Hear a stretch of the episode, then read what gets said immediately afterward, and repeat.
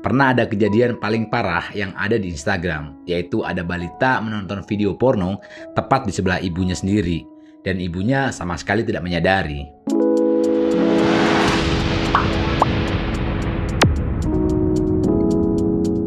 Kemajuan teknologi memang memudahkan kita. Salah satunya adalah smartphone atau handphone yang telah menjadi kebutuhan dan tidak lagi dikategorikan sebagai barang mahal. Dan anak-anak sekarang sudah pasti melek teknologi. Dari masih balita sudah sibuk dengan gadgetnya masing-masing. Bandingkan saja dengan masa kecil di generasi sebelumnya. Mereka bisa bermain bebas dengan teman-temannya tanpa terdistraksi oleh gadget. Bukan hal yang aneh lagi kalau anak-anak sekarang lebih akrab dengan game yang ada di ponsel. Main YouTube, Facebook, Instagram, dan media sosial lainnya. Sadar atau tidak, anak zaman sekarang lebih milih bermain handphone daripada melakukan aktivitas sosial secara nyata. Dan di sinilah masalahnya timbul. Kids zaman now kebanyakan tidak bisa memfilter apa yang mereka lihat melalui gadget mereka. Dan yang terjadi ternyata banyak hal buruk yang mereka serap, yang mereka pun tidak mengerti hal tersebut. Sebagai contoh, mengucapkan kata-kata kasar seperti yang mereka anggap itu adalah kata-kata yang wajar. Dari mana mereka mendapatkan kata-kata itu? Yap, dari tontonan di internet.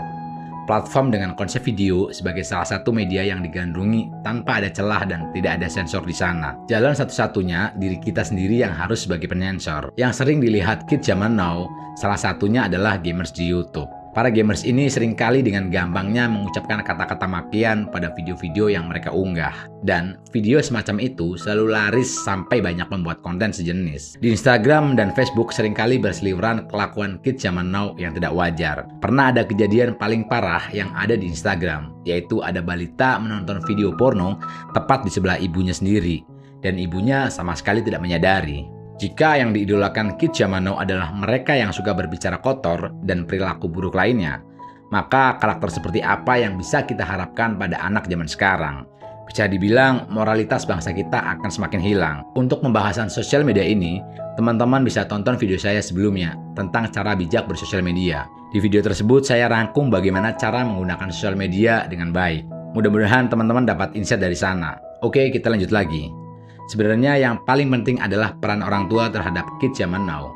Dari bayi sampai remaja adalah masa-masa emas di mana anak-anak belajar, meniru, dan menyerap berbagai hal. Anak-anak butuh ruang untuk bertumbuh, mendapatkan pendidikan moral yang ditanamkan secara kuat, dan berinteraksi langsung dengan teman-temannya. Mereka punya hak untuk bersentuhan dengan alam, bersosialisasi, dan memiliki kesempatan bermain dengan bebas. Tidak bisa kita pungkiri lagi kalau kecanggihan teknologi memang sudah mempengaruhi semua aspek kehidupan. Dalam bidang pendidikan misalnya, Anak-anak sekarang sudah sangat familiar dengan Mbah Google. Dulu pada zaman saya, untuk mencari solusi atas sebuah masalah, kita perlu mencarinya di berbagai buku atau bertanya kepada orang yang ahli di bidangnya. Tapi detik ini, kita hanya perlu membuka situs pencarian, semua ada di sana. Sekarang sepertinya sudah tidak cocok lagi kalau kalimat buku adalah jendela dunia. Untuk zaman sekarang, bisa dikatakan Google lah jendela dunia itu. Mungkin sebagian dari kita ada yang sudah tahu kalau Bill Gates, seorang pendiri Microsoft, melarang anaknya untuk menggunakan ponsel sebelum menginjak usia 14 tahun. Seorang Bill Gates sebagai salah satu orang terkaya di dunia, ternyata mengatur penggunaan ponsel secara ketat pada anaknya yang memiliki ponsel. Steve Jobs, sang pemilik brand Apple, juga melarang anaknya untuk menggunakan iPhone dan iPad. Padahal itu dua produk unggulan Apple. Alasan keduanya sama, takut anak-anaknya akan menerima dampak negatif dari gadget tersebut. Pertanyaan selanjutnya yaitu apakah tepat kalau anak-anak diperkenalkan dengan gadget sedini mungkin? Apa saja dampak yang akan ditimbulkan dan kira-kira apa solusinya? Di sinilah peran orang tua dibutuhkan. Semakin canggih teknologi, semakin gampang akses yang tercipta.